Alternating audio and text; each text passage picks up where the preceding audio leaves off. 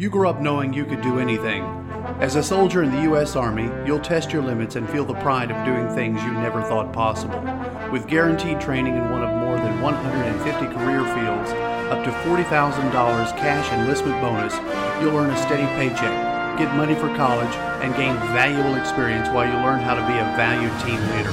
To find out more, call your local Army recruiter or visit us at goarmy.com. There's strong, and then there's Army strong. You're listening to From the Cheap Seats with Chris DeLambert and Brandon Atkins. You may not like your seats, but you'll love the show.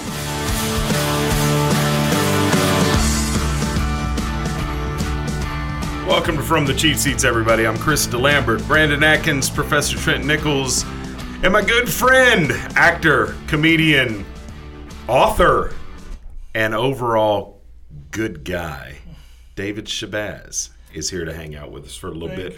What's going on, guys? Morning. People can't drive in the mornings. Do you ever notice it's worse in the mornings? Yeah. Like I'm behind somebody and they're turning into a like some drive and it's always this like I don't know, LeBaron or Malibu and he's cradling it in there like it's a freaking Benzo or a Bentley. I'm like, dude, get your piece of crap out of the way, man. Dude, how are you going to talk about a LeBaron that way? Come on. It used to be good back in the day. Look, I'm guilty. I I don't sleep a lot, but it takes me a little while to like shake the dust off, knock the cobwebs out. Yeah. If I leave the house within about half an hour of having woke up, it's hit or miss. I could be taken out, you know, mailboxes. I don't know. I might as well be driving drunk. I think I'm I'm like really groggy when I wake up, so it takes me a little while. So I tend to. It's a process waking up for me. I'll get out of bed at you know seven o'clock and leave the house about nine because I'm kind of going through the motions. You know, what I mean? Trent, have you ever ridden shotgun with uh, Chris driving before? I have not. All right, he keeps the brake industry alive. That dude will brake going 75 miles per hour. And I'm like, oh, he's not going to stop for this. Like, "Arr!" I've been, see, I've been in the back seat that one time, oh, yeah? but we were basically on the highway where I didn't get the, the brake action. I don't know what Mr. Atkins is talking about. I really don't. I don't have any idea. My wife, however, is a very late breaker. So when we're traveling, she's not allowed to operate in metropolitan areas. Hmm. So we went to Georgia this weekend, Yep. drove down through God's country, and through a lot of places that I'm 100% certain we don't have any listeners in hmm. because they have zero G service through the entire stretch of farmland. That was it actually changed our route. We went down the rural route and saved a little bit of time. It's scenic and all the rest of this. But then as we got ready to come back, we're like, dude, we didn't have any no service anywhere the whole time. So we're gonna go back. We're gonna go through Charlotte. We're gonna go through Atlanta. did you uh, stop off by the dome and pick up some Chick fil A? No, but I would had I been there on Saturday, but of course Sunday is closed. But no, we would. That's how we kind of map our our routes out. Is she'll drive until we get to within half an hour of Charlotte or Atlanta or wherever, and then I'll take over and get us through, and then she'll Sunday drive through the you know the more rural parts. It's, How- it- it's a good is it's a good partnership. How is not having service anywhere in America nowadays even possible? I don't know. It's Trump's fault. I don't know. I no. It, it is amazing because you know we live in a relatively small city. Yep. And we fuss because there's a dead spot out on Colwyn Road. You know what I'm talking about. When you're on the bypass and you get back Colwyn Road, within about you know 30 seconds of either side of it, you're going to lose service no matter what's going on. And we grumble about it. Ah, dude, we were out there for an hour at a time with zero service. Dude, there's a spot on Carbonton Road that it needs to be have its own episode of X Files. It just goes away. like, please investigate why that is. It's got to be some alien intervention. They've taken out one of our satellites that services that one spot. We should do a fundraiser to put a tower right there at that spot. right there. Or just like, you know, at Great Clips, they always put like a guy dressed up like a gorilla out there to sell stuff, just have a guy hold like some tinfoil like up it. in the air or something, whatever. We got to get Tim to get a hotspot. That's we'll what I was steal a gonna say. hotspot and throw it out the window right there. We've got those little Wi-Fi boosters in the house, you know, and you just plug them into the wall and they boost the signal and everything's perfect. That's all we have to do. We just need to buy, I don't know, thirty or forty big long extension cords There we go. And plug them in. Surely we can find a power source somewhere. We can run it out somebody's window, out their back porch, and then we'll have the gorilla suit guy Done. just holding the little Wi-Fi booster. I can dig it. He can sell fifteen dollar haircuts and help people get service. Get their taxes done. yeah. Sell your gold here. There's no limit to the marketing opportunities. That's why you're my business partner, man. Yeah, man. I love it. I'm all over that. taking over the world one uh, adventure at a time. We cool. need some more listeners, so tell all your friends so we can, you know, afford all those extension cords. Dude, we just need a guy in a gorilla suit to hold up a sign Oh, from the cheap seats. Listen to from the cheap seats. It's, it's done. That's going to happen. You know that's going to happen. Okay, done. So Done you've deal. been thinking about uh, talking about people in costumes. You've been thinking about different Hallow- Halloween options. Yeah, You know, and there does come a time where, as a grown man, you there's a tipping point. There's a point in your life where you the type of costume that you have to wear has to change. right. You know what I mean? All of us, I think, go through something in our 20s where we do the wild and out thing and we're going to the parties or whatever the case might be. But now we all have kids. Yep. So it has to be in a certain tasteful zone. Yeah, I was Coolio one time in college. Nice. just to give you a little taste of where I used to be. Wow. And so I was telling the guys earlier, I'm either going to be one of two options. I'm either going to be um, the ghost of Hugh Hefner. So there's that. Excellent. Is it Or- too soon?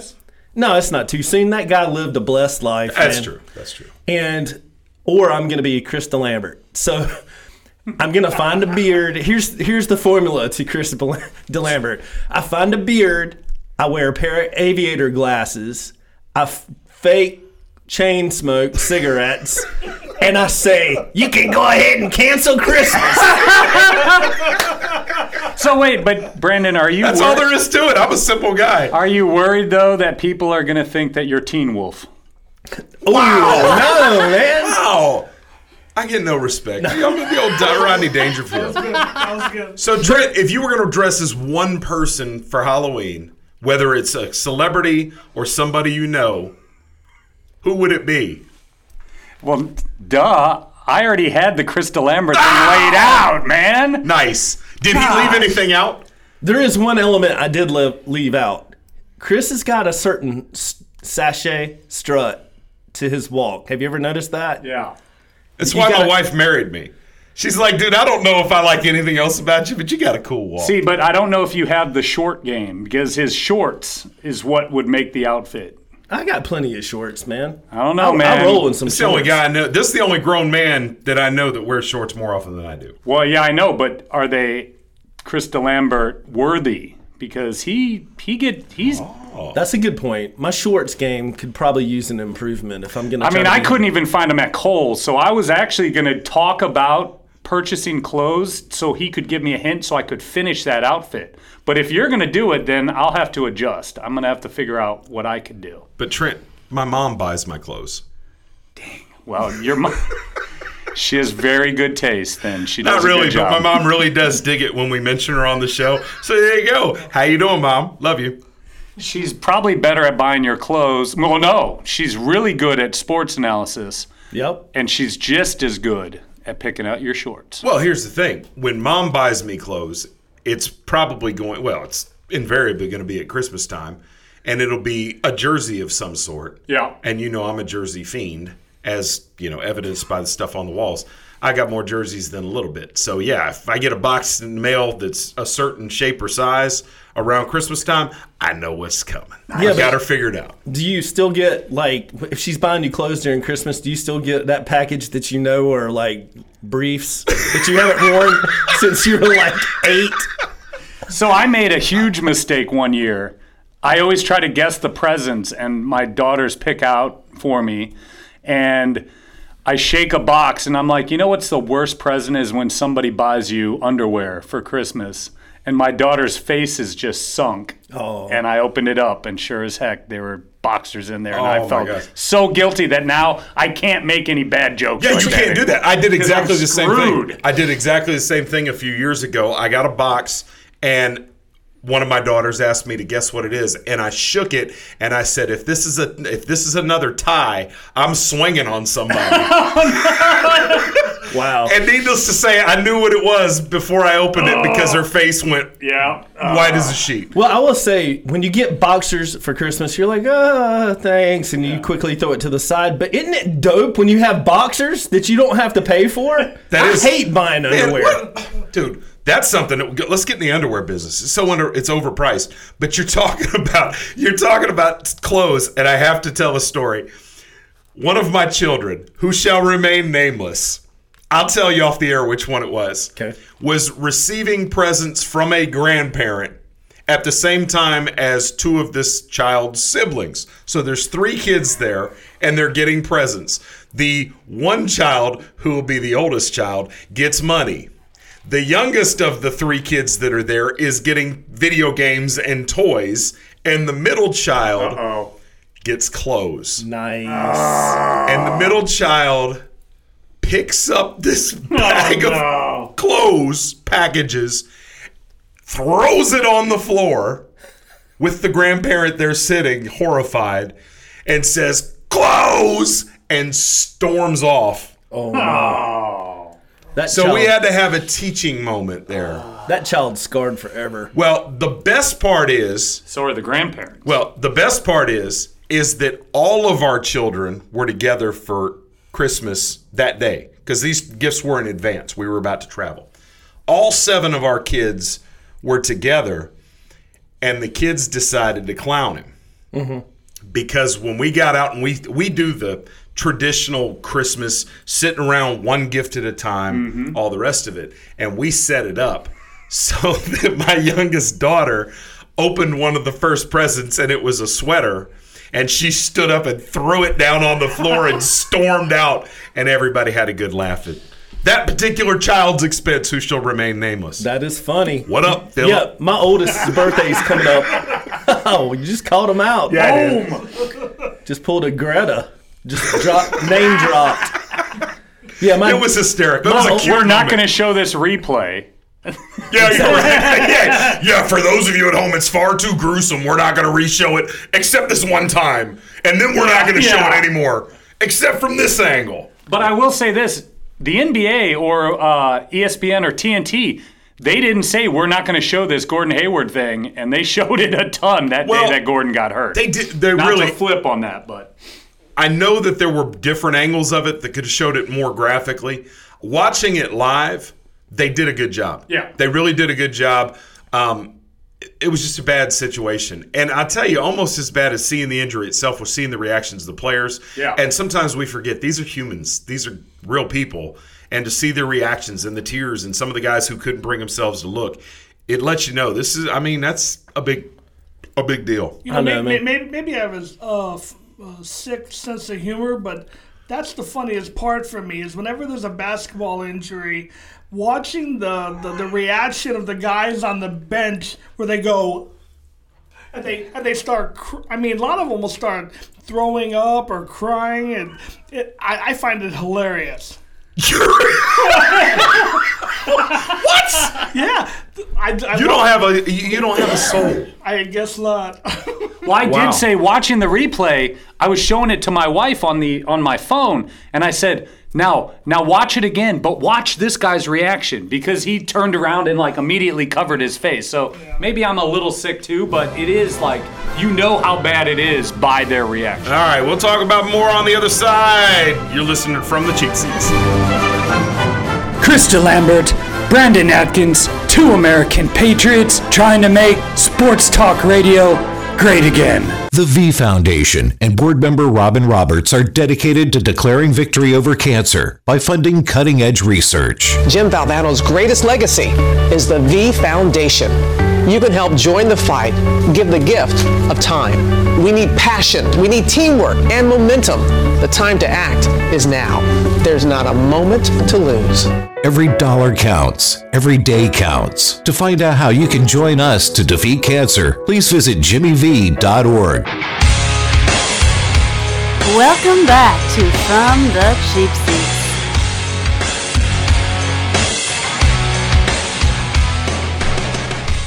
Welcome back. I don't remember what we talked about. Halloween costumes There's a bunch of and other cool stuff. So the big announcement over the weekend, and I'm uh, I'm not surprised. I don't suppose, but Justin Timberlake's going to play the halftime show of the Super Bowl this year. Bringing sexy back. Yeah. just like that. so, first of all, I want to get your snap judgments. Good, bad, or indifferent. Awesome. Anytime JT shows up, it's a good show. Yeah, I'm all right with it. Awesome. Okay, I agree. I've seen. Have any of you guys seen Justin Timberlake live? No. I'm not a, an enormous Justin Timberlake fan. I happen to be married to one, and I did go see him at PNC a couple years ago, and he is legitimately one of the best four or five entertainers I've ever seen ever. So I'm certain that the show's going to be good. My question is, what's your favorite Super Bowl performer? Hmm. I've already told y'all some- mine, and y'all clown me. Um, Well, I that's think, what we do around here, because usually what you say is ridiculous. you know, I could say, you know, Paul McCartney or something like that, but it's Katy Perry. She rocked the Casbah when she went in. And when she rolled out Missy Elliott, the whole house exploded. Look, dude, we got a, we had a rain. We we had a bunch of. I was at, at my mom and dad's house. So you got nothing but a bunch of white people in there for the holiday. You know, for the holiday season. And Missy Elliott came out on stage, and we were all up and dancing and jumping around and acting a fool. It, it, it was an ugly sight if you could have seen it.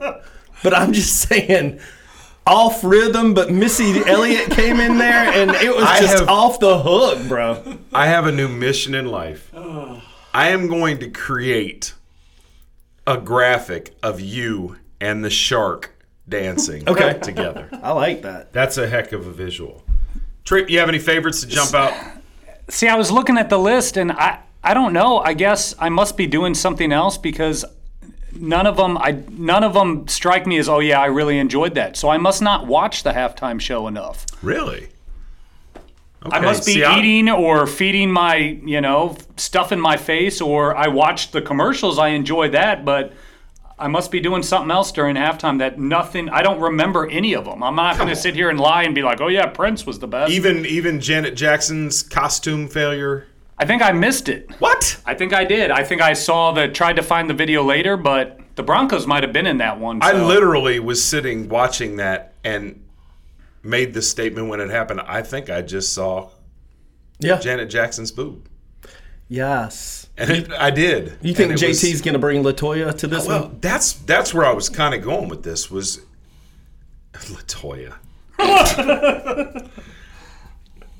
I guess Justin has finally made amends. You know, he's just outlived all of the grief that he caused for the NFL because in the end it was him that created the wardrobe malfunction. Yeah. I think Roger Goodell wants JT to pull everybody's shirts off to create a diversion for all the crap he's got going on right now in the my, league. Here's my question: Is there any chance that Justin Timberlake, during the midst of his show, calls Ezekiel Elliott up onto stage, and Ezekiel Elliott pulls Justin Timberlake's shirt up? Or wouldn't it be better if JT just put a shirt on Ezekiel Ezekiel Elliott? Nice. Like cover up his midriff. Bro, not a good look, man. It's it's played. Come Just- on, dude. You're come on. Just because you're playing half a season this year doesn't mean you have to wear half a shirt. I don't know, man. I'm going to believe that he's suspended when I see him not playing football. So Super Bowl 38 was when uh, the Janet Jackson mishap. It was the Panthers losing to the Patriots. it was on February please 1st of 2004. February 1st is my daughter's birthday. I don't think I watched that Super Bowl, to be honest with you. What? Yeah, I don't think I don't think I watched it. You're It a was bad painful. American. Yeah. It was painful. It's one of those. It was one of those typical Brady wins another Super Bowl because Kasay, one of the all-time best kickers for the Panthers, decides to kick a kickoff out of bounds and put him on the 45, and then the rest is history. You know, Brady's you know like a hero because some dude kicked a long field goal. Yeah, he was Super Bowl MVP that year, so. We should have won that one. That was when Steve Smith had his breakout year. Well, you're I'm not talking bitter. about you, you're talking about the Patriots, and and I, man, I we thought a month ago we could write these guys off, and that the defense had fallen apart, that Belichick couldn't super glue and chicken wire this thing back together, and then on Sunday night they come out and deliver a beat down to Matt Ryan and the Atlanta Falcons. And it was funny because you would have thought if there was a team in this game that quote unquote had something to prove, it was Atlanta. Sure. You know, Atlanta choked away a Super Bowl championship to these guys, and I'm I, I'm amazed at how flat they came out, and I'm not certain that things might not be spiraling out of control with the coaching staff there. Mm-hmm. That's my feelings.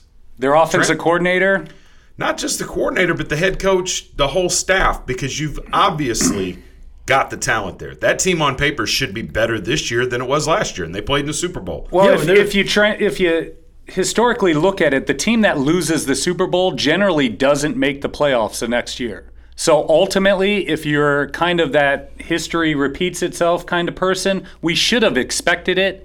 But, But Julio came out of the Jones. Julio Jones has two pass attempts in the red zone. How many fantasy people out there are getting killed because Julio's not getting it done? He's not passing it. Their offense looks bad. They they lost their offensive coordinator that got them to the Super Bowl, no matter what anybody says. And yeah, they are struggling, and this might end up costing their head coach uh, his job because this Super Bowl hangover doesn't look like it's going to end. You know, Arthur Blank may have to like take those five dollar beers and start just giving them away in the crowds. And I think that that game, I mean, I think the Atlanta Falcons are just as foggy as that game was. Well, I mean, The thing about the Patriots, which makes them so impressive, is you know everybody feels like, oh, this is the year they're going to be out, and they've managed to figure it out somewhere during the season, and they're they've been the most constant thing in the NFL that I think maybe in the history of the NFL. Look at they beat the Falcons. Look at the NFC South.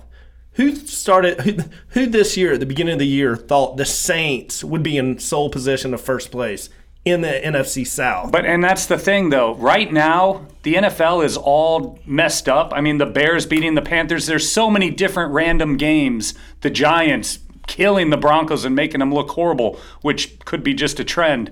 Kansas But- City losing two in a row. Kansas City losing two in a row, and Oakland all of a sudden coming back and pulling out that victory. In the end, though, I feel like it's going to shake down. It's going to be the same competitors in there. And the thing is, yeah, people were kind of doubting the Patriots. Maybe they're on the decline. They're going to be right there in the end. You Okay, know, let's But, let, let's but, but would, would the Saints have won yesterday if Rodgers was playing? no. But Rodgers is not playing, and that's just how it works. So here, let's let's do this a little more systematically. Okay. You're talking about the Patriots. The Patriots at five and two are half a game up on Buffalo and Miami. yeah. I cannot believe Miami's four and two. I, I really don't. It's unbelievable to me. Trent, But you can't blame it on Cutler now. No, but we blame it on called Cut- it. Well, we called it. We- Hey, listen. If Cutler was still in there, he's got an injury. We were well on our way to our ten wins. Were we not, Yeah, and they would have. They could potentially be in the playoffs, just like we said. I, Well- lo- I love Cutler. I'm a Cutler fan. Well, you're an idiot too, then. Listen, the the Dolphins, to my eyeballs, are as bad. Are the worst four and two team I think I've ever seen. I don't know how they're doing this, but they are. Now I'm going to tell you, you, they've got an issue coming down the pipe.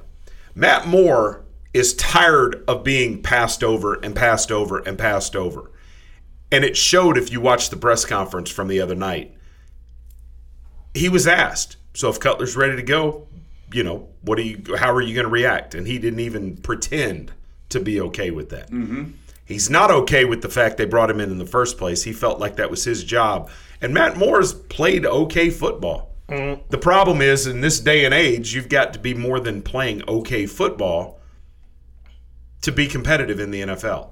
So I- Jay Cutler's not the answer out there. No.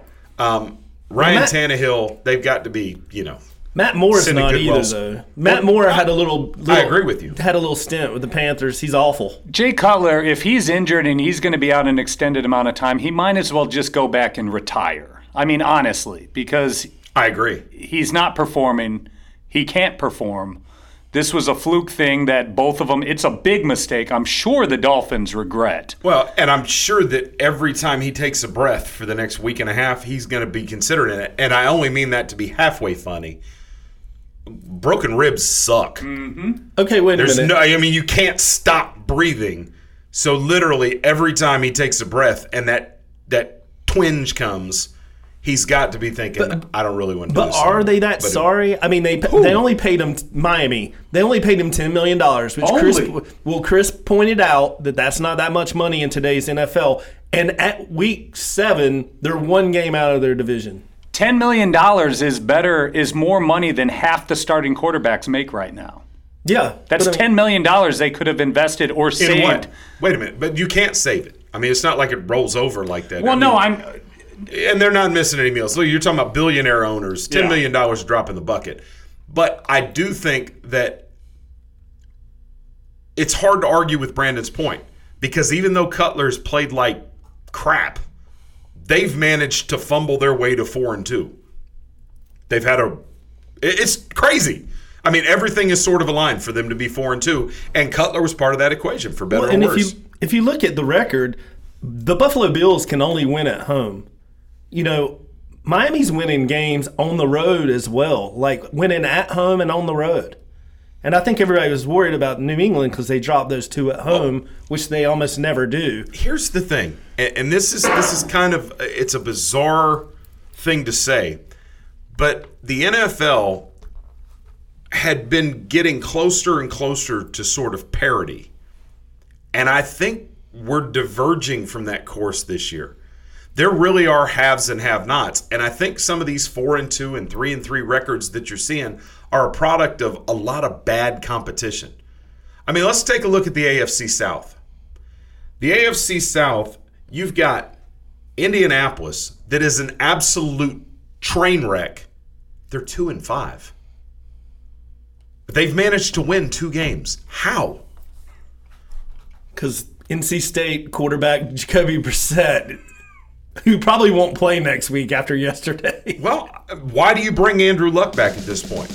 You know, maybe we'll figure it out on the other side of the break. You're listening From the Cheap Seats on WDCC, WBLZ, or on the internet. You're listening to Chris DeLambert and Brandon Atkins on From the Cheap Seats, a production of Cheap Seats Radio.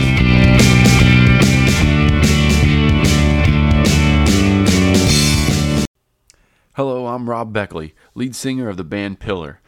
I served in the Army Reserve for eight years, and it taught me lessons in teamwork, leadership, and organizational skills that I still use today. Serving part time in the Army Reserve also offers skill training, money for college, and bonuses up to $20,000. So if you're up to the challenge, talk to your local Army Reserve recruiter today or check us out online at goarmyreserve.com. You too can be Army strong in the Army Reserve. And now, from Sanford, North Carolina, Chris DeLambert and Brandon Atkins. Got money, I got fame, fast cars and everything. Yeah. I wanna dance. I gotta Of all of the bumpers we have here on From the Cheap Seats, that's my favorite, and it makes me want to like break something. That's Chickenfoot right there, Sammy Hagar, one of my favorite artists. Why doesn't Sammy Hagar get to come do the Super Bowl halftime show? That's what I want to know. They think- do a Van Halen reunion. They could rock out Ronnie Montrose. Do you think Sammy Hagar crazy. has an electric car that he plugs in? I think I think Sammy Hagar's car probably runs on tequila. you know, he made like a billion dollars when he sold out Cabo Wabo tequila. And then he went right back and opened a rum line and has made a gazillion dollars with that, which, you know, kind of leads me down a path. Might inspire hmm. one to do something Might similar. Inspire one to make some vodka or something one day. I don't know. We- We'll see how that works. Not out. that that's what we're saying we might do. I bet it would be the official vodka of the cheap seats. No, but I mean, we are all we didn't clown it, but every day we come in the studio and they installed this electric car charger outside in the parking lot. But now that thing's getting worn plumb out, isn't it? It is. They're going to have to put a second and a third one in. So well done, City of Sanford. I was wrong. You were right. We'll see. Kudos. We'll see. All right. So the AFC East right now, New England's up there at five and two. Buffalo, Miami at four and two, and then the Jets, inexplicably, are three and four. After losing the last two, which is crazy. And the Jets, you know, were everybody's favorite to come in this year, tank, and then try to get Sam Darnold, who's imploded himself. So Okay. that's what makes sports great. Well, that's Nobody the really knows what's going on. That's the East. Let's talk about the topic that's on everyone, all NFL fans' minds this morning is when's the Cincinnati Bengals going to start winning some games? Well, I'm going to tell you what. I'm going to tell you what. Pittsburgh's five and two, and there's been all the talk about Ben Roethlisberger and is he ready to roll? Whatever. Anybody surprised Pittsburgh beat Cincinnati this year has not been paying attention. Since Dalton and Green arrived six years ago, they're like three and eleven now against the Steelers. They don't beat the Steelers. They own the Ravens Right. but the Steelers, it's it's just kind of a weird thing in the Central and at Pittsburgh, Cincinnati's just not going to go in. Dude. I'm telling you, you were on the road and I had to call you at the same time and you were so irritated. You're like, I was like, yeah, I appreciate this? you calling. And I had to tell him, I'm like, Dalton's done because even his decision making in critical moments is horrible. They were down by two scores. It's fourth down t- territory. He rolls out on fourth down and literally throws it away on purpose, needing two touchdowns with about five minutes left. And I'm like, the first thing I thought was, oh, I must have it wrong. That must be third down. But no, he threw it away, and I the next thought was in my mind. I'm like, he doesn't want another interception. Well, let me let me tell you what's happened with Andy Dalton. From a, a guy that has seen every pass Dalton has thrown as a pro, at least once, because I watch Bengals games over and over because I'm trying to see what's going on and thinking that I actually know what I'm looking at. Dalton, a couple years ago, when the Bengals opened up and had a big lead and were perhaps playing like the best team in football, was a legitimate MVP candidate. He threw a pick against the Steelers, broke his hand, broke his thumb, trying to tackle the guy going the other way. Then the Bengals get to the playoffs. AJ McCarron, you know, limps them into the playoffs. They have the Steelers beaten, and then the wheels come off. The Vontaze Burfict penalty, the Adam Jones penalty on top of it. Steelers kick a field goal and ruin Cincinnati's chances for their first playoff win in 25 years. Dalton, the knock on him for the first three or four years he was in the league was that he was okay until he started trying to make plays and do too much. It's obvious at this point he's been conditioned by the staff and the people around him to play within the confines of the offense and not try to do too much. And what you saw there was a clear example of it. So you're talking about a guy who has limited mobility, a, a little he can run a little bit. Limited arm strength in terms of NFL quarterbacks. That's the real weakness. He's not scaring anybody over the top because unless the play's by design and it's a direct route down the field that doesn't take long to come out of his hands, he's not going to beat you with his Well, arm. here's the deal. I don't. I think you got in late. I doubt you saw this one play because you probably DVR'd the game. I did, and I'll watch it this evening. and you'll watch it and you'll see what I'm talking about. It's fourth down. They need two scores. If he even if he throws an interception downfield, it's as good as a punt. I, I, I understand. And I was listening to the game on the radio, and the Steelers broadcast is what I had. And they said, and Dalton throws it to the popcorn guy. I've seen it before. I've, I mean, we I've been down this road. But that's a, that's the sign of a guy who's given up on your team because he doesn't want that on his stat line. You just throw it up in the air. And I got you. hope Make a play. miracle. Throw it down. Everybody, every kid knows that. Anybody that's ever played quarterback, hey, an interception's as good as a punt here.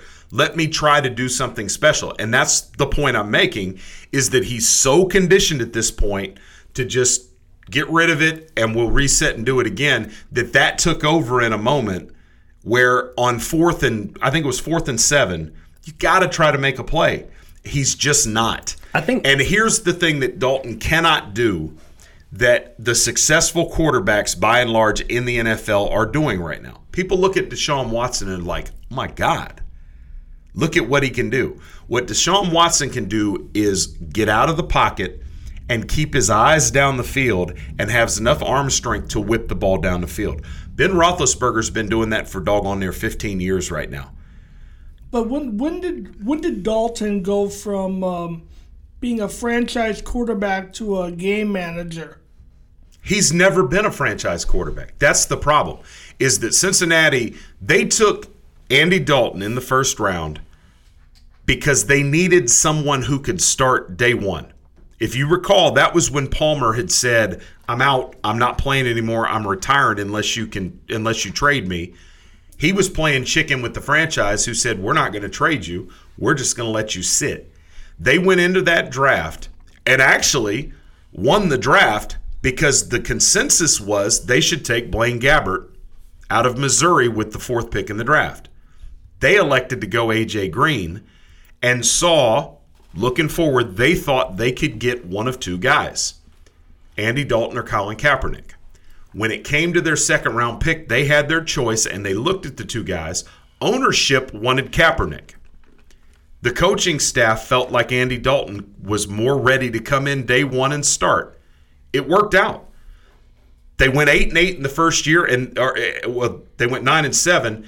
They made the playoffs all those years in a row. It worked out, but they got to a point where it became glaringly obvious that without great talent around him, Dalton wasn't going to get it done. The problem this year, the Ravens and Bengals are two and four this year, and not four and two or five and one, is because the offensive line has been allowed to be blown up. They've got Cedric Ogbuehi playing left tackle right now that they drafted number one a couple years ago from Texas A&M, who might be the worst starting left tackle in all of football. Dalton, they have built this offense because he's limited mobility wise, where the ball has to come out in two and a half seconds. So it's these short hitters, and all de- all opposing defenses are doing are clogging it up and not giving him passing lanes, and he's going to make a mistake. Okay, Chris, what's Marvin Lewis doing next year? Marvin Lewis is is sitting at the house next year. Because Marvin Lewis is five. He's won five games against the Steelers since 2003 and Yes. tied one. The Yes. rest are losses. Andy Dalton's three and ten against the Steelers. Yes. So yes, Andy Dalton's not a franchise, but this needs to be the end for both of them. They need to have a regime change and and mix it up. And well, how and good- here's here's the thing: is that the fan base in Cincinnati is done with Marvin Lewis. Yep. They were done with him before AJ Green and Dalton, and they said, "Let's clean house." Ownership: Mike Brown, Katie Blackburn. They said, "Marvin's the guy to keep this thing and and reset this." Marvin came back to the franchise and said, "There's some things they're going to have to change if I'm going to stay." I'm going to have more control with regard to personnel, and we're going to have to stop taking chances on these character risk guys. It was in the wake of Chris Henry dying in that accident. Mm-hmm. They had been through all kinds of stuff with him. Marvin said, We're not going to be that team. And they still are the subject of punchlines with that, and they haven't helped themselves because Adam Jones has had his little, you know, scuffles. Vontaze Burfict gets the rap of being a bad guy, even though he's never been in trouble off the field. Although he did kick the Pittsburgh fullback in the face. Well, that's last what night. I just said. What, nice. What's going to happen with Well, the But? Marvin Lewis, here's the thing. Brandon and I've talked. We talk about this in different contexts all the time. From a professional standpoint, Brandon is the one that can give the direct quote. It is it's Meg um, Meg Moss. Um, not Meg Moss. Meg Moss. No. Um, you're No, talking about no, no. You talking about the uh, old eBay Yes. CEO Anyway, Meg Whitman. yes, Meg Whitman, who was the chairman of eBay, her adage is, and I think it applies in most situations, you are going to accomplish what you can accomplish in 10 years. Then it's time to move on. Mm-hmm. And I've been, you know, 20 years in the Army, I was, you know, a leader of men and was led by other men. And there is a shelf life on how long they can adequately motivate you. No, Marvin Lewis doesn't have anything to tell anybody. They haven't heard a million times, and it's not been good enough. God bless Marvin Lewis for what he did to bring the Bengals out of football hell because that's where they were for an entire decade. But it's time to move on. Mm. Yeah, the- and the and the thing here's the thing that people on the outside don't get that is really at the heart of of people being upset in Cincinnati. Mike Zimmer should be the head coach of the Cincinnati Bengals right now. And Mike Zimmer's got his Vikings at 5 and 2 with Case freaking Keenum playing quarterback. Everybody associated with the program wanted Mike Zimmer to be the head coach, and Marvin wouldn't leave. Well, I think when the Meg, the where the Meg Whitman example applies is when you're dealing with adults. Because I was just thinking, when you have these long tenures, they work in college because you're Well, dealing but- with kids. But you're cycling through every four years. yeah, and they're, they, the kid only has to listen to you for four years, and if they don't like it, they can suck it up and they can deal with it. But unless you're in a very special set of circumstances like Bill Belichick, where even the guys that have been there this whole ride, they look at Bill and they're like, that dude's next level. And you see these Belichick assistants that have spun out of there, none of them have had any success. No. And the reason I believe that is, is that those guys come out and they're like, well, I watch what Bill did and I'm going to do it that way.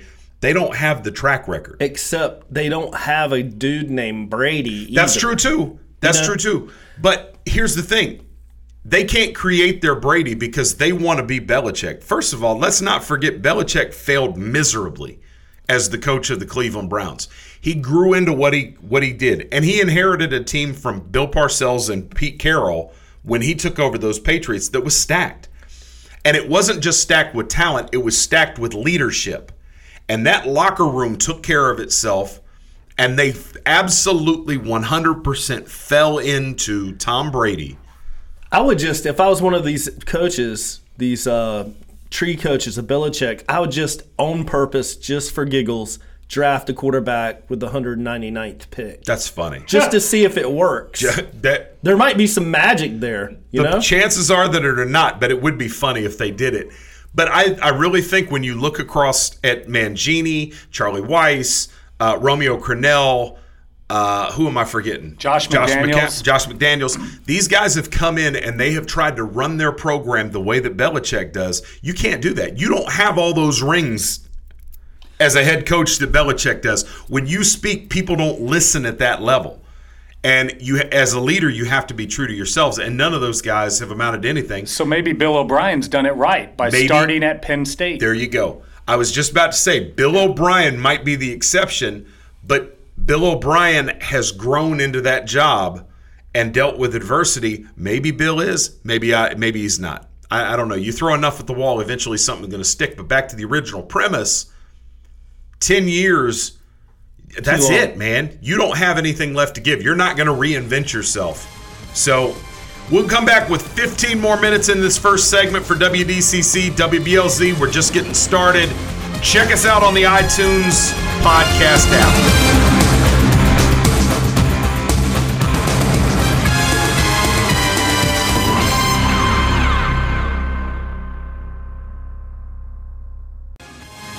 This is Jared Jones. Chris DeLambert and Brandon Atkins always help me with my draft picks, but I sure wish they would stop hanging out with Zeke Elliott. My name is Bobby. I'm a veteran and lost my leg to a roadside bomb. My victory was going from a wheelchair to becoming a weightlifting champion. I'm Sam. I'm a veteran. My victory was finding a career that I could be proud of. At DAV, we're on a mission helping veterans of all generations get the benefits they've earned. I'm Cece. My victory was finishing my education. When America's veterans win, we all win. Help us support more victories for veterans. Go to DAV.org. You're listening to From the Cheap Seats with Chris DeLambert and Brandon Atkins. But if you really want to know what's going on, Professor Trent, they should listen to you and me, Diamond Dave Kaplan. We've got a better grasp on sports, I think. It's astute analysis. Welcome back to From the Cheap Seats.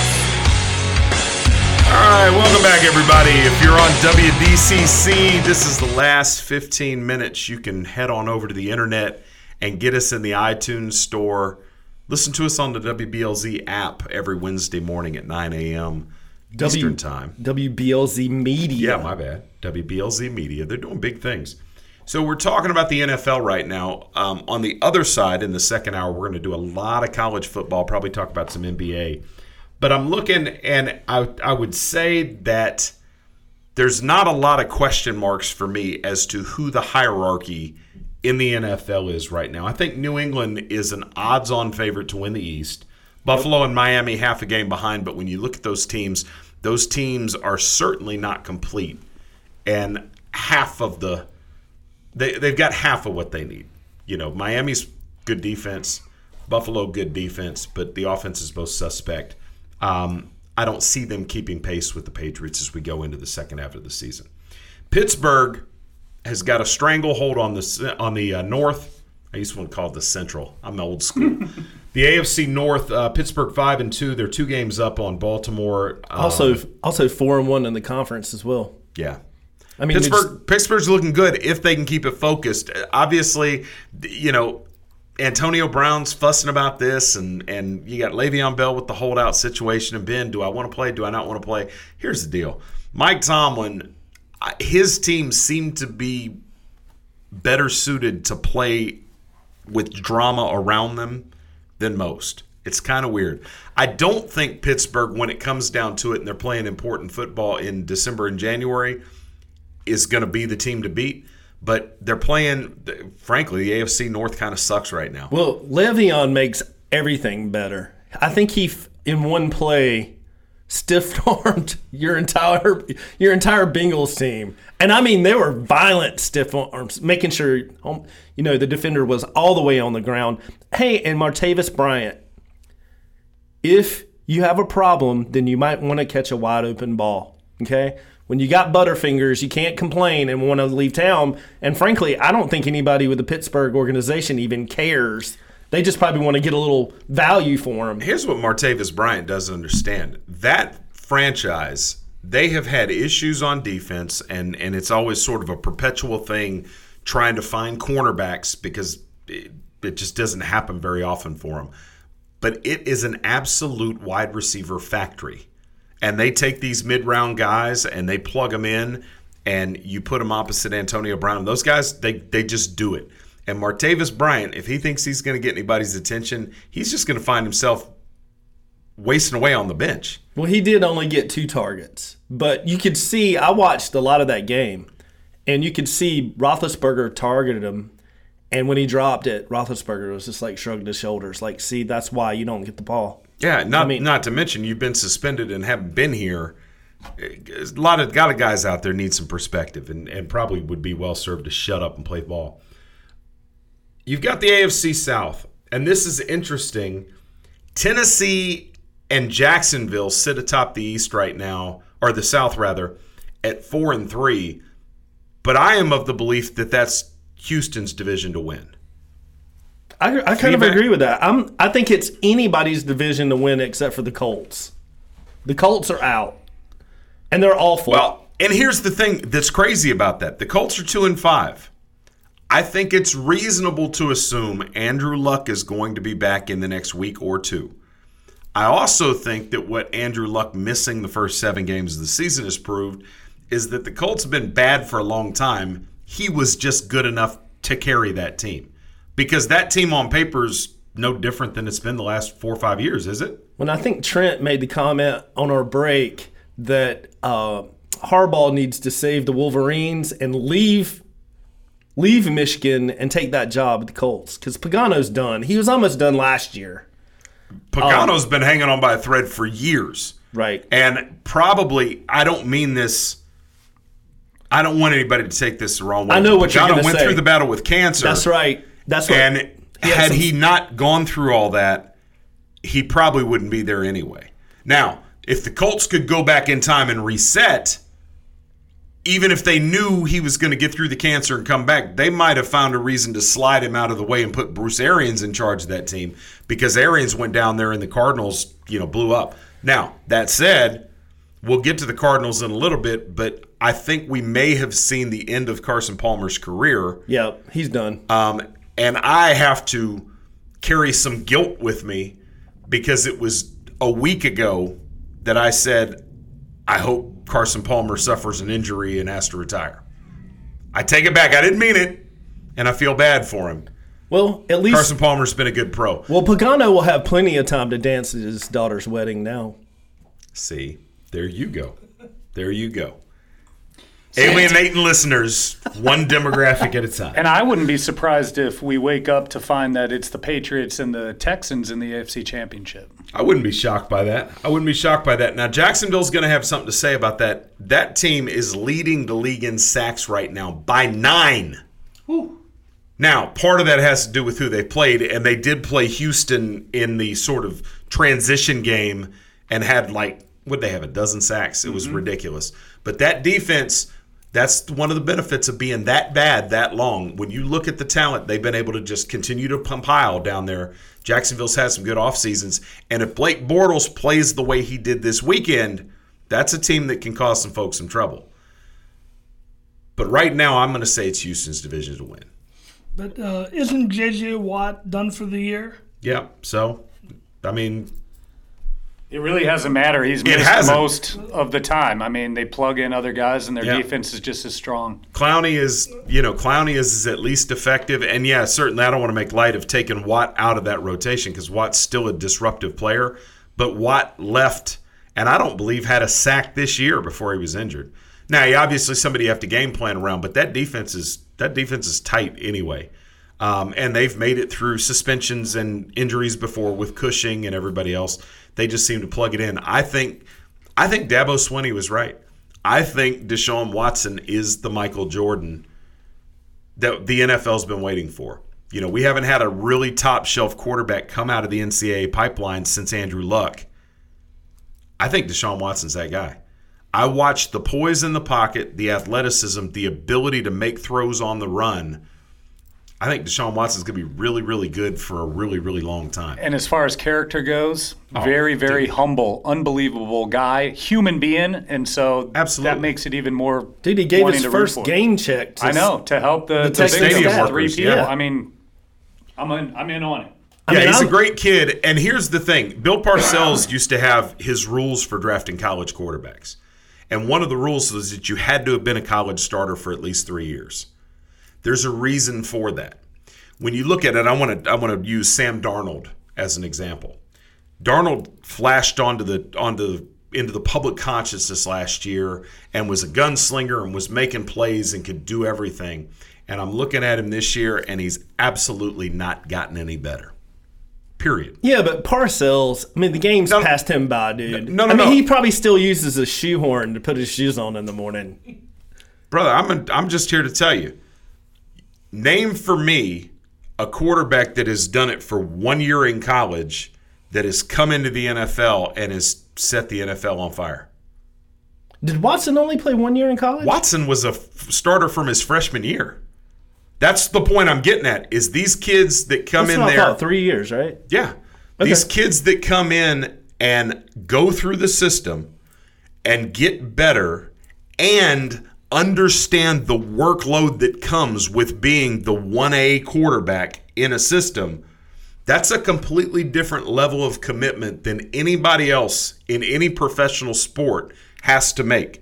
They're into tape seven days a week. They're in with the with the you know game planning, everything else. The level of commitment that it takes, you have to have gone through that at the college level. And these you know these guys that come out and they come out of nowhere, They really have got to establish themselves to get my attention, but they Well- tend to they tend to flame out. Well, he is a true dual threat, and I know you're like no duh, but he really tries to stay in the pocket for as long as. And I saw him live in in um, Charlotte when he beat up on my Tar Heels in the ACC championship game a couple of years ago, and he absolutely demoralized the Tar Heels because they would have him in third down and long and thought they were about to get the ball back, and this dude like reads. He takes a first, second, third read, then he takes off. And he that's- runs for 25 yards, and you're like, what just happened? But he's waiting before he's taken off. Yeah, he's exhausting all his possibilities. And that's where he's on a level that the only guy that's out there in the NFL that's doing it at the same level is Russell Wilson. And that's what makes Russell Wilson Russell Wilson is he can keep his eyes down the field, progress through his reads, and still make you miss and move around in the pocket at the same time. So you take everything that Russell Wilson can do, in addition to being a genuinely good human being, and you add the physical stature, and all of a sudden it's not a guy that's 5'10 or 5'11, it's a guy that's 6'3 that can whip the ball down the field with a flick of the wrist. It's dangerous. Mike Vick became everybody's favorite player in the world, in large part because of Madden, because he had 99 speed and could throw the ball down. Uh, You know, he changed Madden, he ruined the game for a year. But He here's right. what people don't understand is that while he was at Virginia Tech, the offense was cut in half. And this is not me saying this, this is Frank Beamer saying this. Yep. That they eliminated half of the reads. And on any particular play, what would normally have been their full offense, they had Mike Vick read one side of the field. And if it wasn't there, you're to take off and run. Very similar to Jay Cutler. Nice. If you're with us on WDCC, follow us to the internet, WBLZ, or podcast listeners.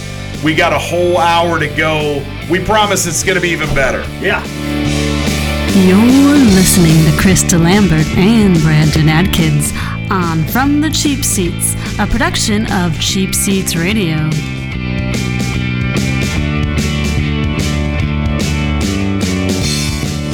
My name is Bobby. I'm a veteran and lost my leg to a roadside bomb. My victory was going from a wheelchair to becoming a weightlifting champion. I'm Sam. I'm a veteran. My victory was finding a career that I could be proud of. At DAV, we're on a mission, helping veterans of all generations get the benefits they've earned. I'm Cece. My victory was finishing my education. When America's veterans win, we all win. Help us support more victories for veterans. Go to DAV.org. I'm Chris DeLambert. I'm Brandon Atkins. I'm Professor Trent Nichols. Coming to you from the cheap seats.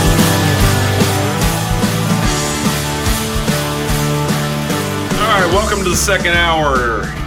Brandon's got issues with his headphones. He can get that sorted out. I don't know going on. So, the Kansas City Chiefs, two weeks ago, we had anointed them that we were ready to go ahead and hand over a Super Bowl victory to the Chiefs.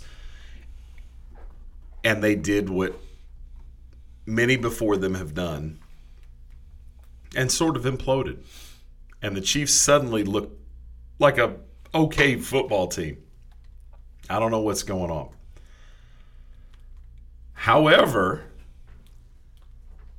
at the same time, Denver hadn't been able to get out of their own way and is only a game and a half back. I'm confused as to what's going on out there in the AFC West. And don't sleep on Philip Rivers and the Chargers. Philip Rivers is the best quarterback in the country that everybody forgets about. And they seem to go through these lulls where Philip Rivers just wills his team to victory. They're sitting there at three and four and they're lurking. So the Chiefs have still got work to do. Um, so I'm going to go ahead and handicap this, and I'm not going to surprise anybody where I go old school and I say New England's best team in the AFC. Anybody want to argue with me? David Shabazz, you love arguing with me, dude. You know, I, I just moved here two days ago from San Diego, and uh, you know the whole city is uh, really upset about uh, them leaving. I can't imagine. and uh, Rivers is like a god there. They love him. I, to me, he's another Jay Cutler. Same mold, uh, gunslinger, throws a lot of interceptions. I, I don't I don't see what you see in him. The difference between Philip Rivers and Jay Cutler is that Jay Cutler gets upset and he goes to the sideline and he pouts. Philip Rivers gets upset and he screams at everybody in the building. No, it's Rivers- fun to watch him. Rivers and I get- want to, I, I want to like choke him once a week because at some point he's going to be shouting at everybody around. Cutler goes and pouts on the sideline. Rivers just runs off and have has another baby with his wife. Oh God! Why? uh, That's true. why, why is Cutler's personality such a big deal? He has the same personality as Kyle Hendricks, but they praise Kyle for it, but they uh, dog Cutler for it. Okay, so what you just did was unbelievable. You just transitioned from NFL football to Chicago Cubs baseball. I'm going to tell you why there's a difference. Kyle Hendricks is in that rotation with the Chicago Cubs to be the third or fourth arm in the rotation. He's not the leader of the team. I'm talking personality. No, no, no. I, I get you, and I'm Yeah. that's where I'm going with it. Yeah. Is that you want to have some transformational personalities on that team. Rizzo's not that guy. Rizzo's a huge personality. David Ross was there last year. David Ross, huge personality. You, those have got to be your centers of gravity. On an NFL football team, like it or not, most times your team is going to go as your quarterback goes. So Jay Cutler, when he's in a room and supposed to be the leader of 53 men, and he comes to the sideline and he pouts like a petulant child, all the rest of those guys are looking at it. And I'm going to tell you, I don't often give any credit to any of the guys on NFL Network because, frankly, LaDainian Tomlinson and Deion Sanders make my head hurt.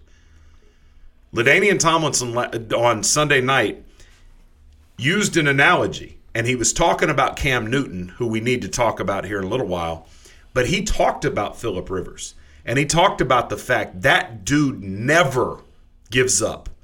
And his personality is so fiery, you look across and you're like, we can still do this.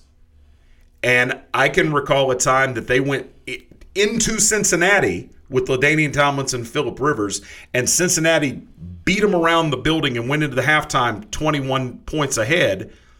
Philip Rivers led that team back because he never gave up and he didn't allow the people around him to give up. When your MO is to go to the sideline and be by yourself and wear that little I couldn't care less grin on your face, the guys around you are looking, and if they have that same look, it transfers into their play. But I think that's, you how, that's how you're reading it, though. If you listen to guys like Kyle Long, they'll tell you that Cutler is a huge leader in that locker room. How many? But- how, how many? How many important games Jay Cutler ever won in college or the NFL? And I mean, and I'm not just trying to throw that at you, but in college didn't win a thing. In the NFL hasn't won a thing, and his claim to fame in the and not claim to fame, but the thing that I will always remember him for is quitting in the middle of a playoff game. He didn't quit. Well, sure. He blew his knee out. No, he had a no. That that's not true at all. But Didn't he also play on that knee for a long time? It had been blown out. Yeah. So you got to give him a little The credit. Jay there. Cutler Defense Fund is accepting donations. See, I only give him credit for being that spokesmodel for people with uh, diabetes and being able to motivate kids to get past that. And that's somebody that was somebody first time getting uh, insulin on the sidelines and all that stuff. He's a horrible quarterback. And David, you know, Yeah, Chris I'm is not- being too hard on him. He had the Dolphins well on their way to the playoffs, and now he's dealing with this injury. No, look, don't- I- and- don't- and I don't may be think- completely don't- off. Don't you think that having, I mean, no, really, five NFL uh, head coaches and uh, maybe seven offensive coordinators uh, means something? That, Dave- that's hard on a quarterback. Dave, if he would have won and been that leader that won, he would have only had one head coach. Coach Killer. I, and I'm uh, Dave. I get it, and I'm not saying I'm. I'm going to tell you that from an arm talent standpoint, Jay Cutler has been top five every minute he's been in the league, but so is Kyle Boller, and you don't remember him. Jay Cutler was put in more situations to succeed than a couple, and he has been a coach killer. And he's our all-time leading passer. I mean, Okay. the Bears have been around a long time. Wait a minute. Wait a minute. Oh, oh, stop. I'm going to need you to like pull the air brake there because the Bears, that is their MO. They haven't had a quarterback in the Pro Bowl since Jim McMahon. And before that, where, oh, who's the greatest quarterback in team history? How far back do you have to go? I mean, you're playing in a passing era, Erik and when you Kramer? look at the when you look at the records that Cutler set in the in Chicago, if Mitch Trubisky doesn't own every single one of those records, then Trubisky will have been a disaster as a number one pick. That I mean, Cutler has been a middle of the road quarterback, a la Jeff George, Kyle Boller, with great arm talent that just can't do it. In fact, you see a guy that's on that bench now, sitting behind Trubisky with Mike Glennon. I'm going to tell you right now, as a guy that's been watching him all the way back from NC State, that's as much arm talent as anybody in football. There's something going on in his head that doesn't translate on the field. You talking about Glennon? I'm talking about Glennon. Glennon, there's he his neck's so long that I think the signals have a hard time making that travel from his head to the rest of his body. He's a weird-looking guy. He looks like never mind. Now, now, don't you think that if Jay Cutler, I mean, this is, um, I mean, think about this. If he had one head coach and one offensive coordinator all the time in Chicago, you don't think that would have made a difference? It may have. It would have been. It would have been Mike Shanahan if he never would have gotten fired from the Broncos. Shanahan may have been able to do it, but at some point, Shanahan would have gotten sick of Cutler's poor decisions, and he would have been out too. Hey, check this out. One time I was in um, back in my Chapel Hill days. I worked in one of those seasonal uh, Halloween stores. It was called Halloween Zone. And Mike Shanahan walked in. I think he had a kid that went to Duke, I think. But anyway, long story short, he's standing there and I look and I recognize him and he gives me this look like, don't ask me if I'm Mike Shanahan. he did not want to talk to me not one minute. He wanted to have some costume ideas and then bounce. See, I would have given him some costume ideas. I would have been like, you know what's really good this year? The Bear Bryant costume. Going as a football coach on Halloween's really cool, sir. And played stupid. I had fun with it. But you, Notre Dame beat Knute Rockne. He was cool. not like these NFL coaches now that come out in sweatshirts. that guy that took RG3, what a bum. What an idiot. that guy couldn't coach a cowboy to wear cowboy boots. But that's awesome. Mike Shanahan came in. So what did they buy? Do you remember?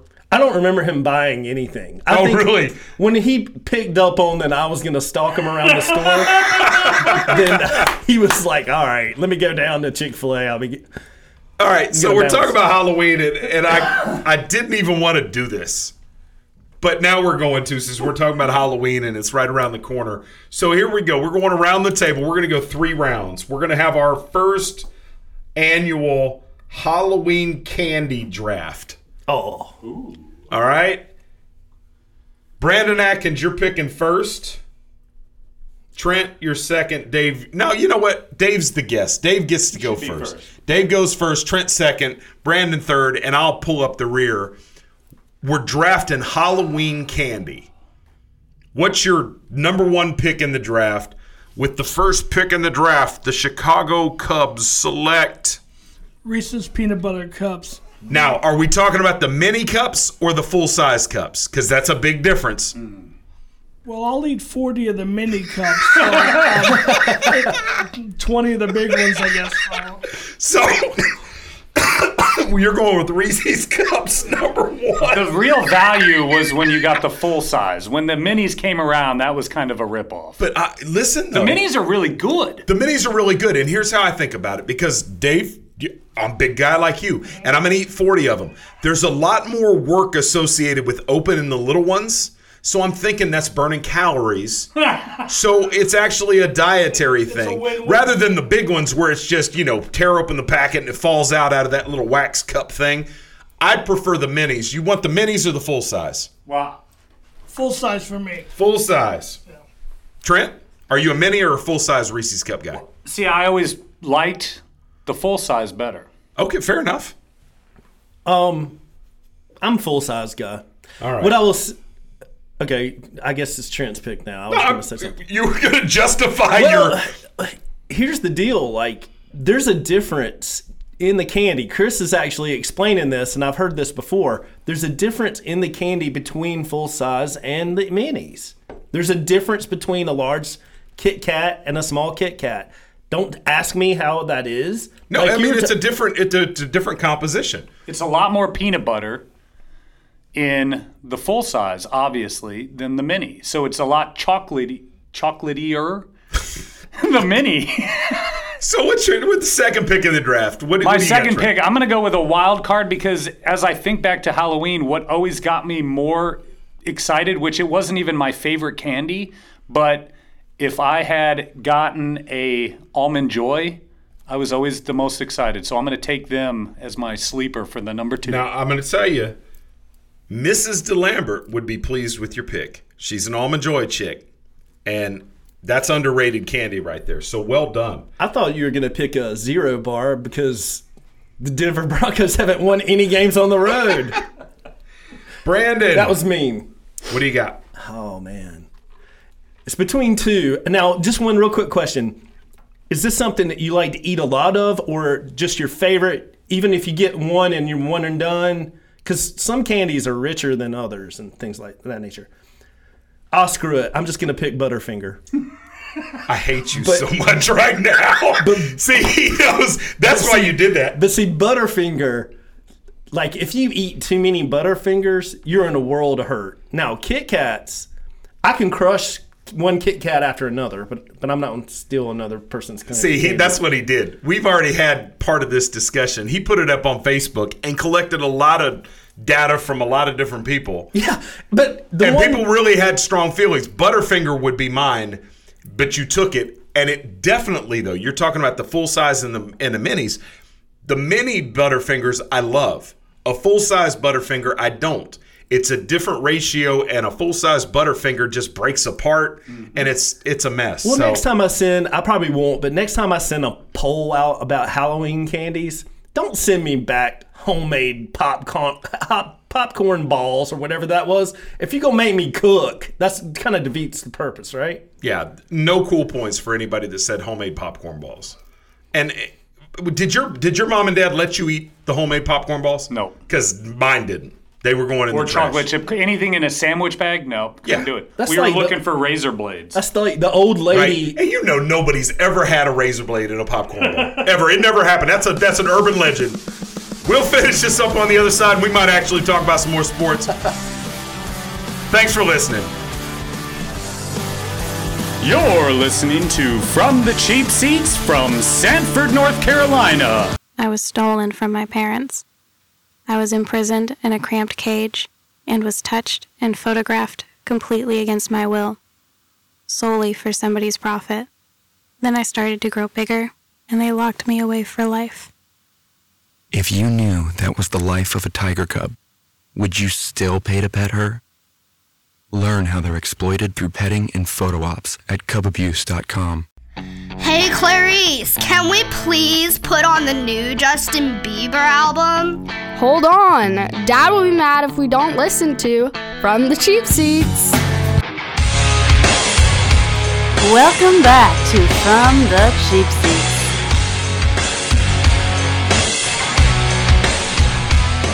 Uh, it's from the cheap seats, everybody. I'm Chris DeLambert, Brandon Atkins, Professor Trent Nichols, and the inimitable David Shabazz hanging out with us. And the first ever candy draft has commenced.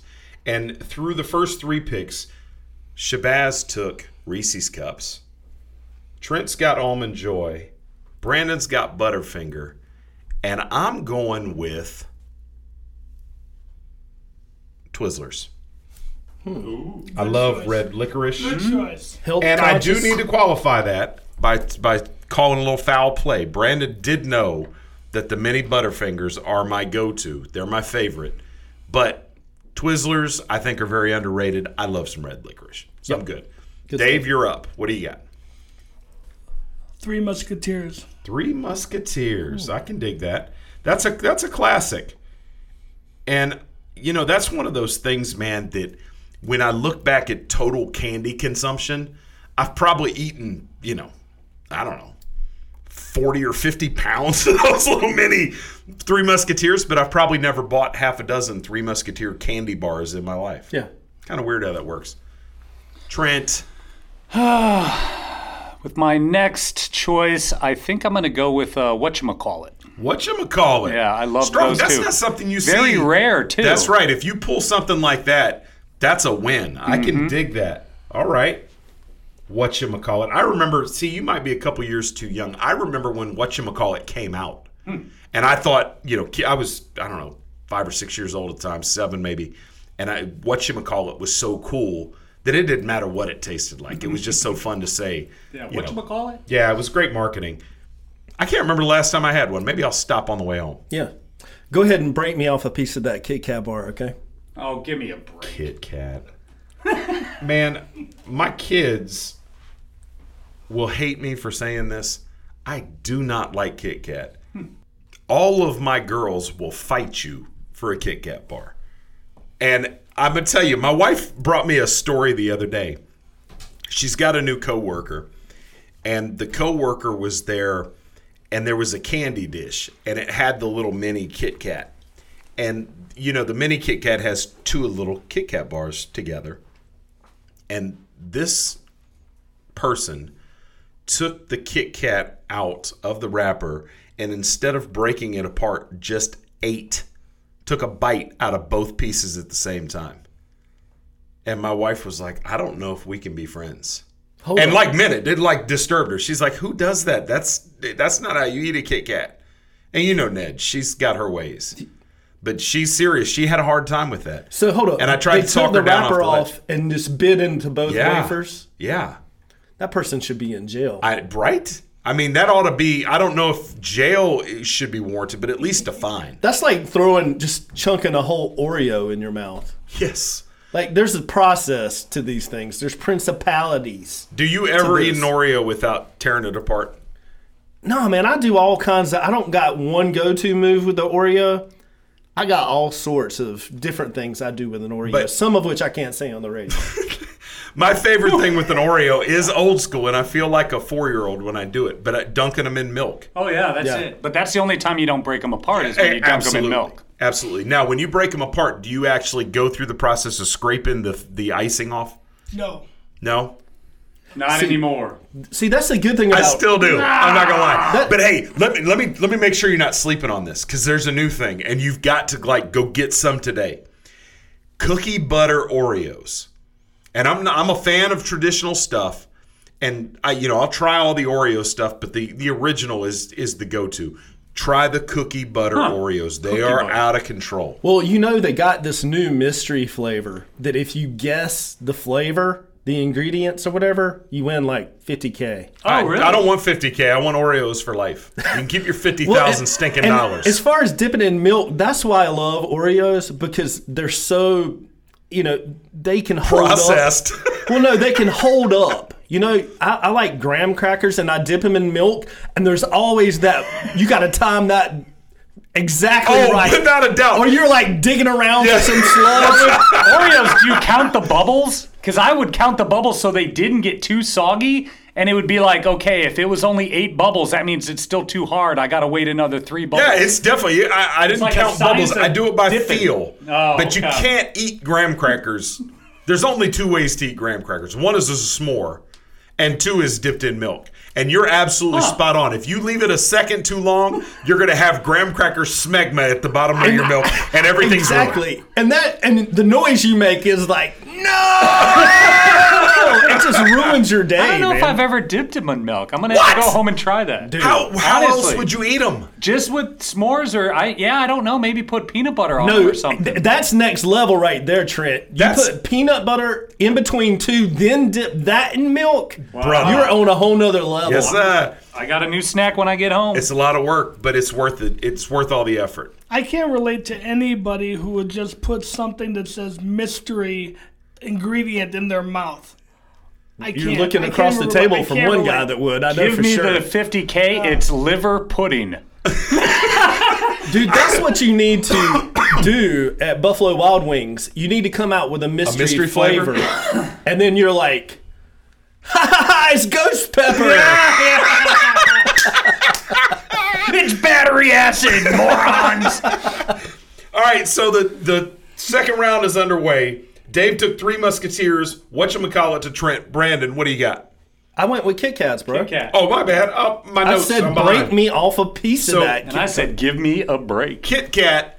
I'm going with an old standby, and I'm surprised it's not off the board yet. I'm going with Snickers.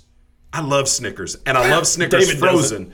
And Dave, Dave has done a lot of things in his life. Not the least of which is appear in a couple episodes of Law and Order, which is really cool because I saw him one time playing the judge, and it was really awesome. That is cool. But tell tell your story in about 90 seconds about your Snickers commercial. Uh, I was in 2012. I was a 50 year old man that had never eaten a Snickers in his life. Never, not one Never- time. Never ever had tasted it. And then I did a I Snickers. think I, I think that's a litmus test. You better be careful because Trump's going to deport you. I'm sure that that's on the list yeah. of things. There's points is. awarded for Snickers, and it's like an automatic disqualifier if you've never had a Snickers. So be And I- careful. and I never had one, and then I filmed the Snickers commercial. I played a character, and I filmed the Snickers commercial, and we had to. It took about an hour to film a 30 second commercial.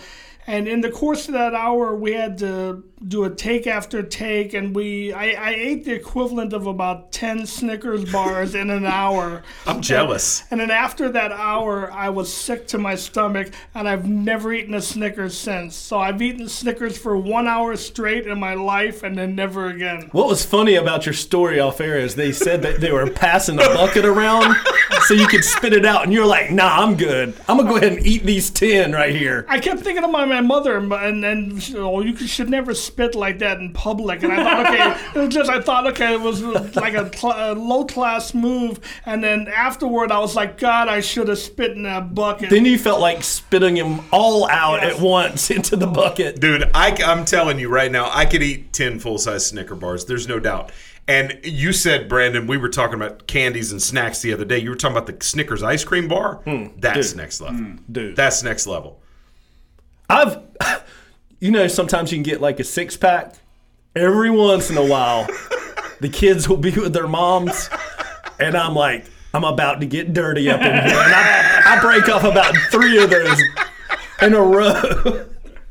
Well, the next time you have a six pack and you feel like breaking off three of those, you call me and I'll help you, I'll help All you plow through the other Sounds ones. good. Dave, final round. What do you got?